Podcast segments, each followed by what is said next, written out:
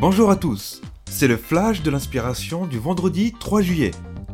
Aujourd'hui, c'est la journée mondiale sans sac plastique.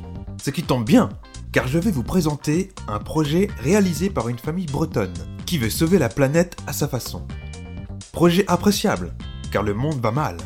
Effectivement, aujourd'hui, la planète, c'est 10 milliards de kilos de déchets par jour, soit 1,4 kg quotidiennement par personne.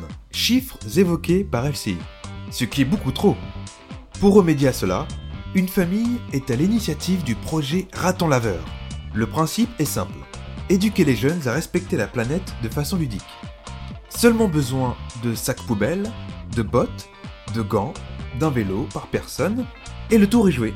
C'est parti pour l'aventure L'objectif Ramasser tous les déchets qui traînent sur le chemin pendant la balade à vélo. Privilégier les sorties en campagne, car celle-ci est souvent laissée à l'abandon. Déchets plastiques, bouteilles, paquets de cigarettes, emballages n'ont pas leur place dans notre paysage. Le projet Raton Laveur associe donc l'utile à l'agréable. Et vous aussi, faites de même. Sauvez la planète à votre manière par des gestes simples. Petit bonus, cela vous permettra de redécouvrir votre environnement, qui vous cache souvent ses endroits les plus splendides. Et maintenant, point divertissement. Netflix nous surprend toujours.